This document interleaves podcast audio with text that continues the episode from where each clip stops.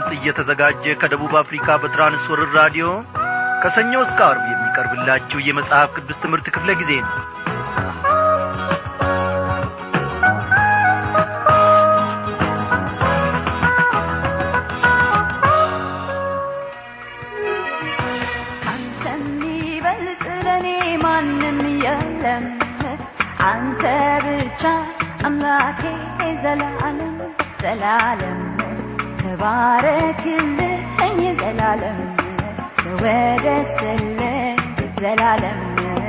ተባረክልኝ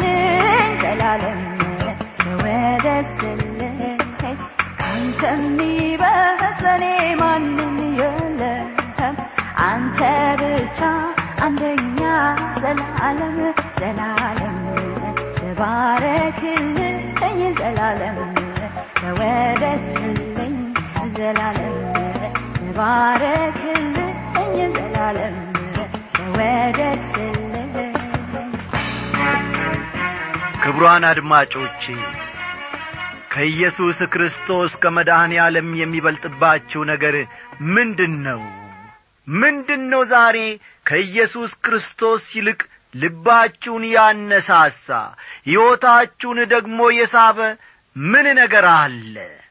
ለእኔ ግን ኢየሱስ ክርስቶስ ከሁሉም በላይ ነው። አዎ ዘላለማዊ የሆነውን ኢየሱስ ክርስቶስን መያዝና መጨበጥ ታላቅ አዋቂነት ነው ወገኖቼ። ዛሬ ልባችንን በዓለም ውስጥ ያማለለውና እነሆ ልባችንን ያሸፈተው ነገር ሁሉ ይጠፋል ይከስማል። የጓጓንለትን ነገር በእጃችን ስናስገባ ስንቀምሰው እንደ ጓጓንለት አንሆንም። ቀድሞ እንዳሰብነው አይሆንም። ነገር ግን ጣዕሙ የማይቀንስ ውበቱ የማይደበዝዝ ኢየሱስ ክርስቶስ በልባችን ውስጥ ስላለ እጅግ ደስ ይለናል። እንደምናመሻችሁ በጌታ የተወደዳችሁ ክብራን አድማጮቼ። እንግዲህ የኢየሱስ ክርስቶስን በላጭነትና ታላቅነት ልግለጽ ብዬ እንጂ ሰላምታይን አልዘነጋውም። በያላችሁበት ስፍራ ሆናችሁ የእግዚአብሔርን ቃል ለማድመጥ ስትቀርቡ ሳለ በዚህ ሰዓት ኢየሱስ ክርስቶስ ደግሞ መንፈስ ቅዱስ አስተማሪውን ልኮ እያንዳንዳችንን እንደሚገናኘን እንደሚያስተምረን ከጸጋውም ከበረከቱም ደግሞ ተካፋዮች እንደሚያደርገን እኔ አምናለሁ። እግዚአብሔር ለዘላለም እየተመሰገነ ይሁን። ዝማሬውን ብንቀጥልበትስ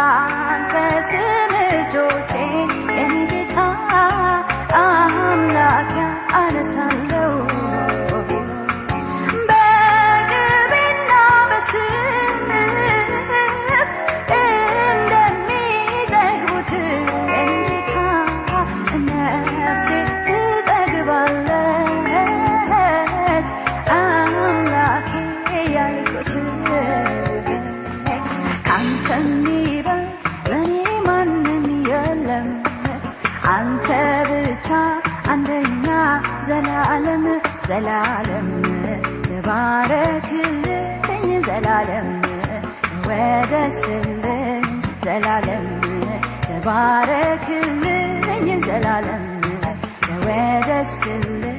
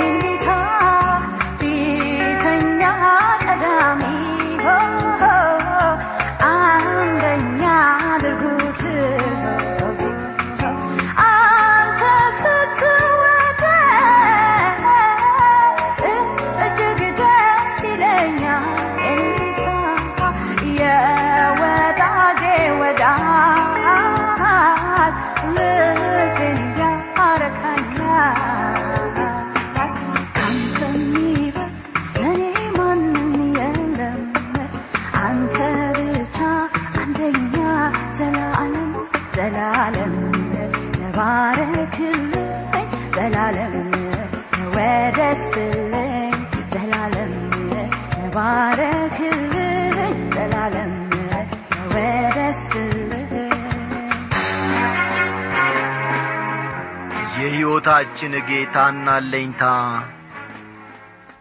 ኢየሱስ ክርስቶስ እናመሰግንሃለን። በዚህ ምድር ነው ተስፋ የምናደርገው ምንም ነገር የለም። በዚህ ምድር ደግሞ ልባችንን የምንጥልበት ምንም ነገር የለም። እግዚአብሔር ሆይ አንተ ብቻ የእኛ አለኝታ ነህ። አንተ ብቻ ልባችንን የምታሳርፍ የዘላለም ንጉሥ ነህ እግዚአብሔር ሆይ እነሆ በማይረባ ሁኔታ ስምህን እያሰደብን እምነታችንንም ደግሞ እግዚአብሔር አምላኬ ሆይ ለዚህ ዓለማዊ ነገር ለማይረባው ነገር አሳልፈን እየሸጥን እየሸቃቀጥን እንዳንኖር አንተን መምሰል መመላለስ እንድንችል እርዳን። እግዚአብሔር አባታችን ሆይ በቀሪው የሕይወታችን ዘመን በዚህች ምድር ስንመላለስ በዚህ በድንኳኑ ቤታችን ውስጥ እግዚአብሔር ሆይ በእውነት ፈቃድን የሚያገለግል ልብ በውስጣችን እንድትፈጥርልን እኖ ሁሉም ነገር ከንቱ የከንቱ ከንቱ በማለት አንተን ብቻ እግዚአብሔር አምላካችን ሆይ በማስከበር ማለፍ እንድንችል ጸጋህን አብዛልን። በቤታችን በውጭም ቢሆን እግዚአብሔር አምላኬ ሆይ የሚያደናቅፉን ብዙ ነገሮች አሉ። ብዙ ሕይወታችንን የሚጐሽሙ ነገሮች አሉ። እግዚአብሔር ሆይ በአንተ ካላረፍን አንተም ደግሞ ሁሉንም ነገር ጌታዬ ሆይ በድል አድራጊነት እንድንወጣ ኀይልን ከጸባወት ካልሰጠን በስተቀር ፈጽሞ በጥበባችንና በእውቀታችን ማሸነፍን አንችልምና እግዚአብሔር ሆይ እጆቻችንን ያዝ። በዚህች ምሽት እኔ ባሪያ ለምናለሁ ልባችንን ከእጃችን ጋር ወደ አንተ እናነሳለን። በእውነት እግዚአብሔር አምላኬ ሆይ ያዘን በእውነት ያዘን። እግዚአብሔር ሆይ ለጠላት አሳልፈ አትሰጠንም። እነሆ እግዚአብሔር አምላካችን ሆይ የተሸራረፈውን እምነታችንን በማቃናት እግዚአብሔር የጠመመውንም ሕይወታችንን በማቃናት የጐደጐደውንም በመሙላት እግዚአብሔር አምላክ ሕይወታችንን በየዕለቱ ትሠራለህና ስምህ ለዘላለም ይክበር ይመስገን። ዐይኖቻችንን እነሆ ከልጂ ከኢየሱስ ክርስቶስ የመስቀል ፍቅር ላይ እንዳናነሳ በየዕለቱ አትጋን። እምነትን ጨምርልን እምነትን ጨምርልን እግዚአብሔር ሆይ በሆየ ሆየ ሕይወት እንዳንኖር ነገር ግን አንተን ተመልክተን ቃልህን እየበላን እየጐለበትን ማደግ የምንችልበትን ጸጋ አብዛልን። በዚህችም ምሽት ደግሞ ያንተን እውነት ከጸባዖት ጌታዬ ሆይ ወደ ሕይወታችን እንድታንቈረቁርና እንድታፈስ እንለምንሃለን እስከ መጨረሻው ደግሞ ማጽናትን ታውቅበታለህና እግዚአብሔር ሆይ አትተወን ይህንን ሁሉ ስለምታደርግ ጸሎታችንንም ስለምሰማ በቃልህም ደግሞ በዚህች ምሽት ስለምትገናኘን እጅግ አድርገን እናመሰግንሃለን። ባከበርከውና በቀኝ ባስቀመጥከው በአንድ ልጅ በኢየሱስ ክርስቶስ ስም አሜን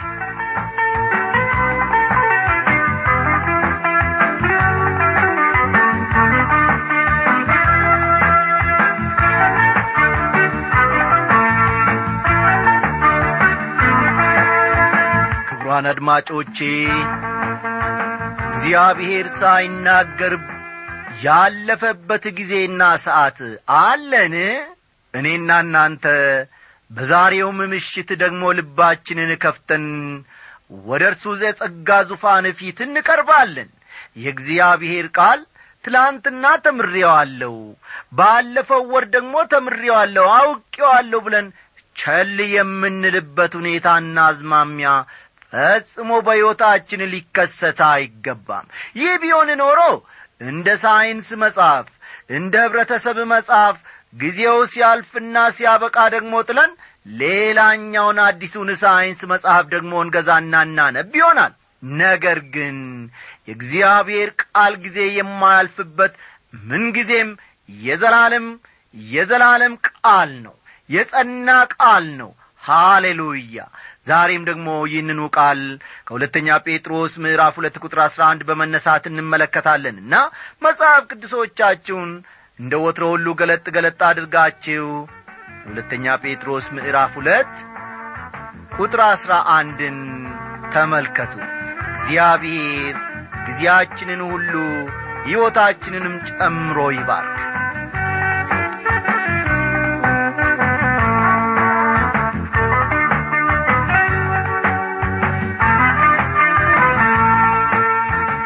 ዳሩ ግን መላእክት በኀይልና በብርታት ከእነርሱ ይልቅ ምንም ቢበልጡ በጌታ ፊት በእነርሱ ላይ የስድብን ፍርድ አያመጡም ይላል።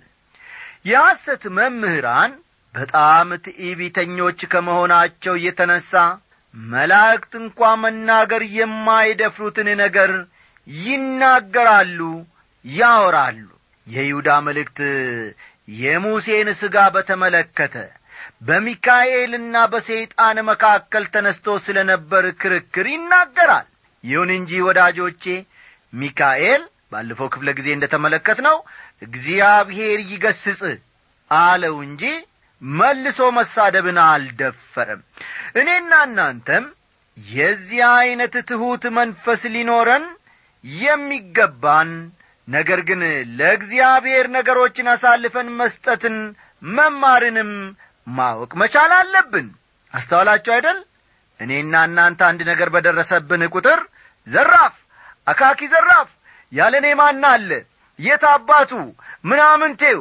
እያልን አስር ነገርን በመደመርና በመቀነስ ከመዝለል ይልቅ አዎ ነገሮችን ሁሉ አሳልፈን በትሑት መንፈስ ለእግዚአብሔር መስጠትን መማር አለብን። እንግዲህ ሚካኤልን ያክል ክቡር መልአክ የድፍረትን ቃል ከመናገር ከተቈጠበ እኔና እናንተማ ምንኛ ከአንደበታችን የሚወጣውን ቃል መቈጣጠር ይገባን ይሆን ወገኖቼ? ቁጥር አሥራ ሁለት።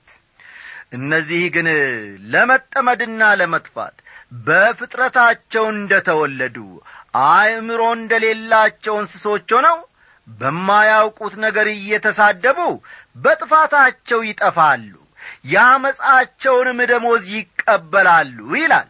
ጴጥሮስ በዚህ መልእክቱ ውስጥ እነዚህ አእምሮ እንደሌላቸው እንስሶች ሆነው ሲል ይናገራል። የሐሰት መምህራኑ የእንስሳትን ያክል አእምሮ የሌላቸው ጨካኞች ናቸው። ዛሬ ሰው ከእንስሳ የመጣ ስለ መሆኑ ሲነገር እንሰማለን። ልጆቻችንንም ዛሬ በዚህ ዐይነቱ በደነዘዘ የሐሰት ትምህርት አእምሮአቸውን እነሆ እየሞሉ ነው። ብሎይ ኪዳንም ሆነ አዲስ ኪዳን ግን ሰው ከእንስሳነት ዝቅ ወደሚል ወራዳ ደረጃ መውረድ እንደሚችል ነው የሚነግሩን። ጥቂት ቆየት ብሎ ጴጥሮስ ስለዚህ የሚነግረን ነገር ይኖረዋል። በማያውቁት ነገር እየተሳደቡ በጥፋታቸው ምን ይሆናሉ ይላል? ይጠፋሉ ይላል። ይህ የሐሰት መምህራኑን ብቻ ሳይሆን ሌሎች ብዙዎችንም ሰዎች ይመለከታል። ክርስቲያን ከሆንኩ ወዲህ ልብ በሉልኝ እኔ ክርስቲያን ከሆንኩ ወዲህ በጣም የሚያስደንቀኝ ነገር ቢኖር አንዳንድ ክርስቲያን ያልሆኑ ሰዎች ብሩህና አስተዋይ አእምሮ ቢኖራቸውም የእግዚአብሔርን ቃል ግን ጨርሶ መረዳት አለመቻላቸው ነው። ብዙ ጊዜ ይደንቀኛል ይገርመኛል። እስቲ አንድ ምሳሌ ልስጣችሁ። ዊልያም ዊልበርፎርስ የሚባሉ ታላቅ የእንግሊዝ ፓርላማ አባል ሰው ነበሩ እኚህ ሰው ወደ ጌታ እስከመጡበት ጊዜ ድረስ በጠጪነታቸው ይታወቃሉ። ታዲያ አንድ ቀን ስኮትላንድ ከሚባል አገር የመጣ የአንድ ሰባኪን ስብከት እንዲያደምጡ ሌላ ጓደኛቸውን ይዘው ወደ ስብሰባው ስፍራ ይሄዳሉ። ሰባኪው የእግዚአብሔርን ቃል ተናግሮ ወይም ሰብኮ ከጨረሰ በኋላ ጓደኛቸው ምን እንደ ተሰማቸው ዊልያም ሲጠይቋቸው ጓደኛቸውም እንዲህ በማለት መለሰ። አዎን ያ ሰባኪ ወይም የእግዚአብሔር ሰው ኀይለኛ ሰባኪ ነው። ጥሩ የንግግር ችሎታም አለው። ግን ምን ነበር ብለው መልሰው ዊልያምን ይጠይቁታል። ተመልከቱ እንግዲህ እኚህ ሰው እንግሊዝ ካፈራቻቸው ታላላቅ ምሁራን አንዱ ቢሆኑም እንኳ አጭርና በጣም ግልጽ የሆነውን የወንጌልን መልእክት ግን መረዳት አልቻሉም። ስለ ምን እየተናገረ እንደሆነ ጨርሶ አይገባኝም ዊልያም በማለት ነበር አለማስተዋላቸውን እየገለጹት። አንድ በዚህ አገር ያለ ቤተ ክርስቲያን ለዓመታት በእምነት ስለሚገኘው ጽድቅ ሲሰብክ ኖሯል። አንድ ወቅት ባደረገው ጥናት ከአባሎቹ አርባ በመቶ ያክሉ ሰው በሥራ መዳን እንደሚችል ማመናቸውን ነበር ያረጋገጠው። ቀደም ብሎ ጴጥሮስ ክርስቲያኖች ከዚህ ዓለም ጥፋት እንዳመለጡ ተናግሮ ነበር። እነዚህ ግን ከሚመጣው ጥፋት ከቶም ማምለጥ አይቻላቸውም። ምክንያቱም ከውጪ ሲታዩ ሃይማኖተኛ ይምሰሉ እንጂ ሃይማኖታቸው ወግና ሥርዓት ብቻ ነው ሕይወታቸውን ከቶም ሲለውጥ አይታይም። ቁጥር አሥራ ሦስት ያመፃቸውን ደሞዝ ይቀበላሉ። በቀን ሲዘፍኑ እንደ ተድላ ይቈጥሩታል ነውረኞችና እርኩሳን ሆነው ከእናንተ ጋር ሲጋበዙ በፍቅር ግብዣ ይዘፍናሉ ይላል። ከቁጥር አሥራ ሦስት እስከ አሥራ አራት ባለው ክፍል እነዚህ የሐሰት መምህራን ምን ያክል ምግባረ ብልሹ እንደሆነ እንመለከታለን ወይም ደግሞ እናያለን። በሌላ በኩል ደግሞ የሰው ልብ ዝንባሌና ሐሳብ ምን እንደሚመስልም እንመለከታለን። የአንድ ሰው አስተሳሰብ ብልሹ ከሆነ ምግባሩም ብልሹ ነው የሚሆነው። ቁጥር አሥራ አራት ምንዝር የሞላባቸው ኀጢአትንም የማይተው ዐይኖች አሏቸው የማይጸኑትን ነፍሳት ያታልላሉ። መመኘት የለመደ ልብ አላቸው። የተረገሙ ናቸው ይላል። እንዴት የሚያስፈራ ድንቅ ቃል ነው ወገኖቼ! ብዙ ክርስቲያኖች በዚህ ዐይነት ሁኔታ የተጠመዱ ይመስላሉ። የሐሰት አስተማሪዎችን በተመለከተ ጴጥሮስ ጠንከር ባለ ሁኔታ ነው የሚናገረው። እነዚህ ነገሮች የባሕርያቸው መገለጫዎች ናቸው እግዚአብሔር ይህን ኀጢአታቸውን በቸልታ ያልፈዋል ብሎ መገመትም አይቻልም። ቁጥር አሥራ አምስት ቅንን መንገድ ትተው ተሳሳቱ። የባሶርን ልጅ የበለዓምን መንገድ ተከተሉ። እርሱ ያመፃን ደሞዝ ወደደ ይላል። በመጨረሻዎቹ የአዲስ ኪዳን መጻሕፍት በለዓም ሦስት ጊዜ ተጠቅሷል ሁለተኛ ጴጥሮስ ውስጥ የምንመለከተው የበለዓም መንገድ የሚለውን ነው። ከይሁዳ መልእክት የምንመለከተው ግን የበለዓም ስህተት የሚለውን ቃል ነው። ከዮሐንስ ራእይ ደግሞ ስለ በለዓም ትምህርት እንመለከታለን። አስተውሉ። በመጨረሻዎቹ የአዲስ ኪዳን መጻሕፍት በለዓም ስንት ጊዜ ተጠቅሶ ነው የምናገኘው? ሦስት ጊዜ ተጠቅሶ እናገኛለን በሁለተኛ ጴጥሮስ ውስጥ የምንመለከተው የበለዓም መንገድ የሚለውን ቃል ነው። ከይሁዳ መልእክት ደግሞ የምንመለከተው የበለዓም ስህተት የሚለውን ቃል ነው። በመጨረሻ ደግሞ ከዮሐንስ ራእይ ስለ በለዓም ትምህርት ተጠቅሶ እንመለከታለን። እያንዳንዱ ልዩነት አለው። የበለዓም መንገድ ምን ማለት ነው የበለዓም መንገድ የአመፃን ገንዘብ እየወደደ የባሶር ልጅ እንደሆነ ጴጥሮስ ይናገራል። ተመልከቱ። የበለዓም መንገድ ሲል በለዓም የአመፃን ገንዘብ ስለ መውደዱ የባሶር ልጅ ስለ መሆኑ ይናገራል። ወደ ባላቅ መሄድ እንደሌለበትና በእስራኤልም ላይ ክፉ ነገር መናገር እንዳልነበረበት በለዓም ቢያውቅም እስራኤል ላይ በማሟረት የሚያገኘውን ጥቅም ግን ማጣት አልፈለገም። ስለሆነም የበለዓም መንገድ ማለት ለራሱ ጥቅም ሲል ሃይማኖታዊ ሥራን የሚሠራ ተመልከቱ። የበለዓም መንገድ ሲል ለራሱ ጥቅም ሲል ሃይማኖታዊ ሥራን የሚሠራ ወይም ወንጌልን መነገጃ ያደረገ ሰው ማለት ነው።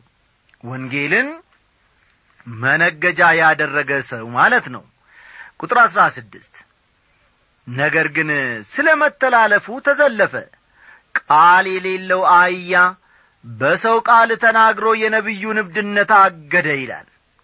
ወገኖቼ ለጥቅማቸው ያደሩ የሃይማኖት ሰዎችን ባኗኗራቸው ማወቅ ይቻላል በሚኖሩበት ቤት በመኪናቸው ዐይነት በሚለብሱት ልብስና በሚረጩት ገንዘብ ማወቅም ይቻላል።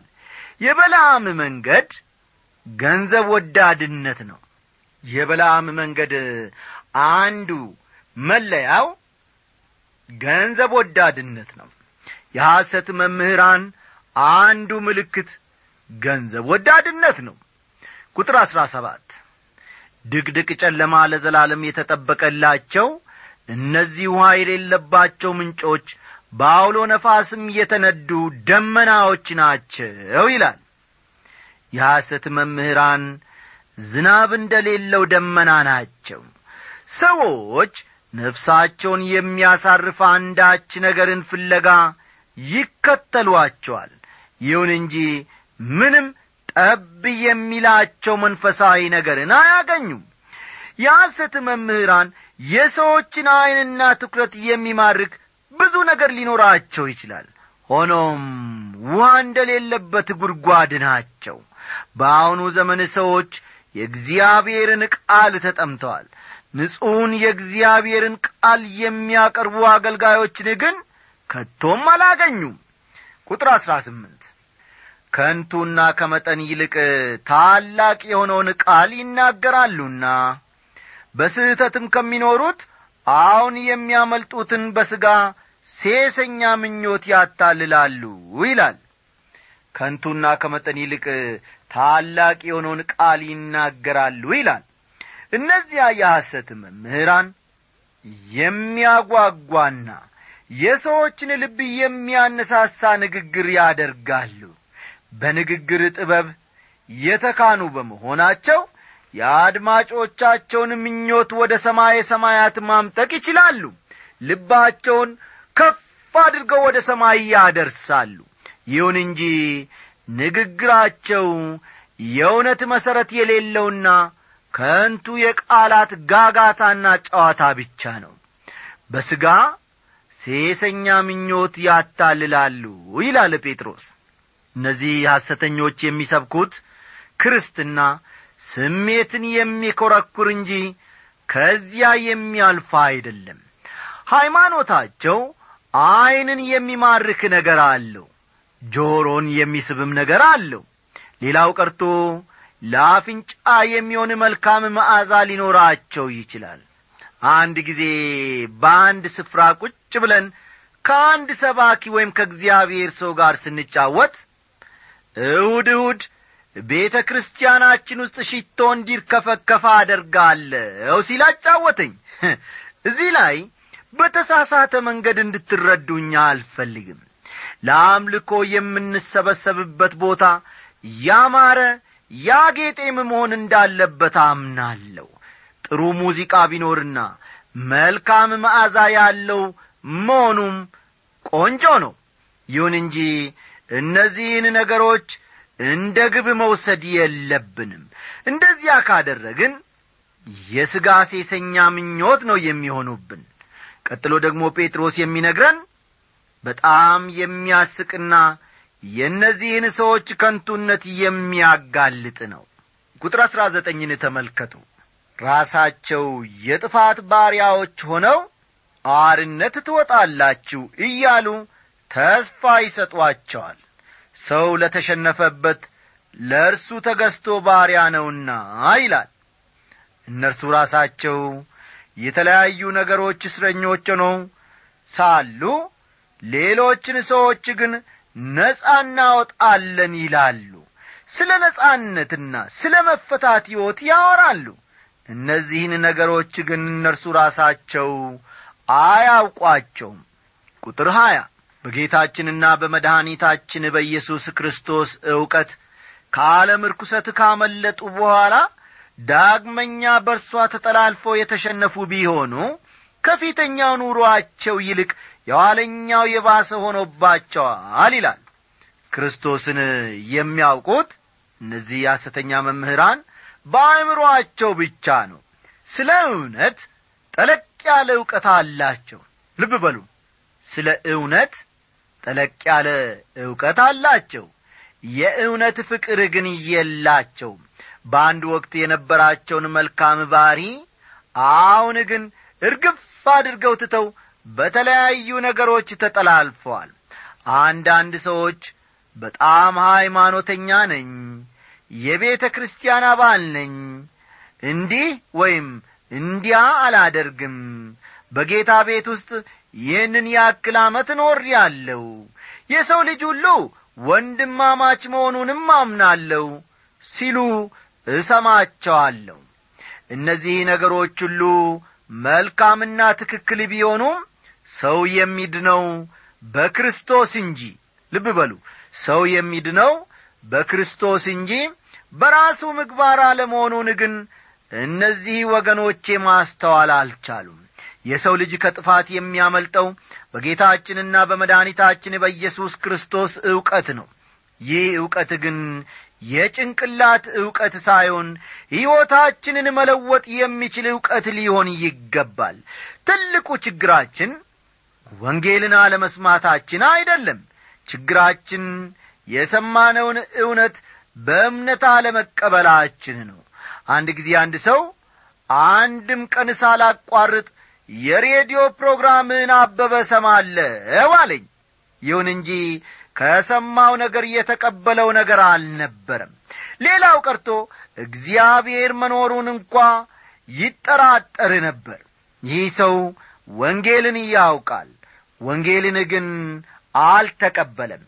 አሁንም ቢሆን ጴጥሮስ በመጨረሻ ዘመን ለሚነሱ ወይም ደግሞ ስለሚነሱ የሐሰት መምህራን ነው በጣም አጠንክሮ የሚናገረው ከእግዚአብሔር ቃል ጋር የሚቃረን ነገርን ያስተምራሉ።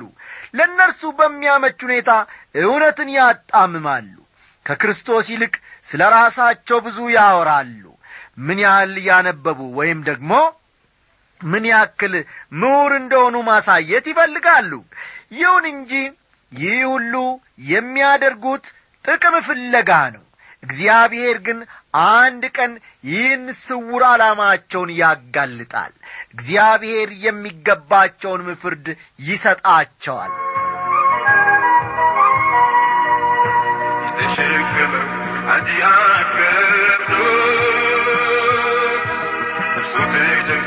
ሰላሙን